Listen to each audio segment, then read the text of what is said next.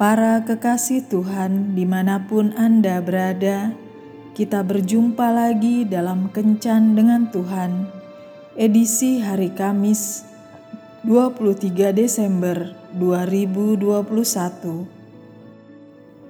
Dalam Kencan kita kali ini, kita akan merenungkan bacaan dari kitab Amsal 14 ayat 30 Hati yang tenang menyegarkan tubuh, tetapi iri hati membusukkan tulang.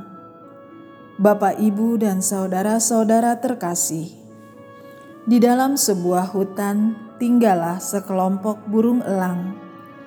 Ada seekor burung elang yang iri hati pada burung elang lainnya, karena burung tersebut dapat terbang lebih tinggi darinya Suatu hari ia melihat seorang pemburu yang sedang berburu di dekatnya.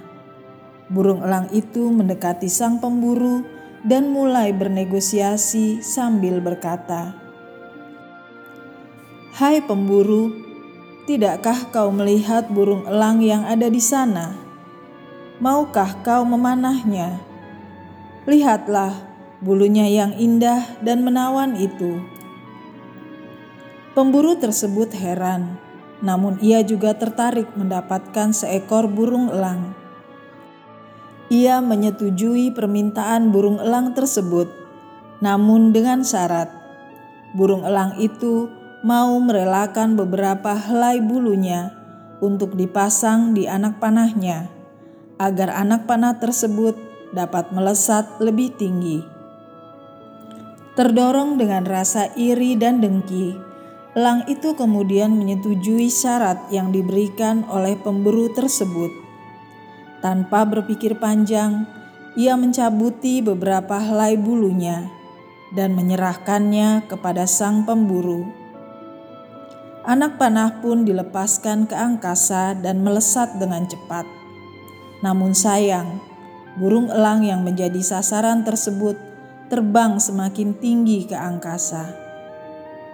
Melihat kegagalan itu, burung elang yang iri tersebut kembali memberikan bulunya kepada pemburu karena didorong oleh rasa iri dan dengki. Tetapi sayang, kali ini meleset lagi. Begitulah seterusnya. Karena terpancing marah, kesal, dan iri, burung elang ini terus saja mencabuti bulu-bulunya hingga habis. Di saat seperti itulah, akhirnya si pemburu yang cerdik berhasil menangkap elang yang iri hati itu, karena ia sudah tidak dapat terbang lagi akibat bulu-bulunya yang telah habis. Memiliki rasa iri dan dengki kepada orang lain akan membuat kita terkurung di dalam kejahatan. Ingatkah kita akan kisah Kain dan Habel? Karena iri, maka Kain membunuh Habel adiknya. Rasa iri membawa sesuatu yang buruk bagi kita dan lingkungan kita. Iri adalah awal dosa mulai mengintip kita. Ada tiga cara efektif untuk mengatasi perasaan iri hati dalam kehidupan kita. Pertama, belajarlah mendekatkan diri kepada Tuhan karena hanya dekat Tuhan saja, maka akan ada damai dalam hati kita. Kedua, belajarlah bersyukur atas apa yang kita miliki. Saat hati kita dipenuhi rasa syukur, maka kita tidak akan memikirkan apa yang lebih daripada itu, sehingga otomatis kita dapat mencegah timbulnya iri hati. Ketiga, belajarlah untuk selalu berpikir positif dalam situasi apa pun, baik itu terhadap diri kita sendiri maupun terhadap orang lain.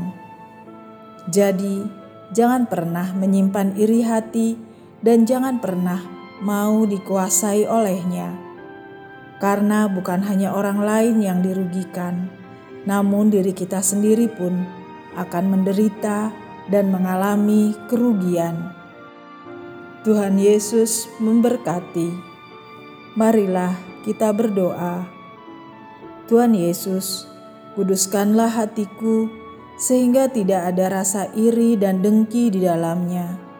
Penuhilah hatiku dengan rasa syukur yang penuh, sehingga sukacitamu senantiasa menguasaiku. Amin.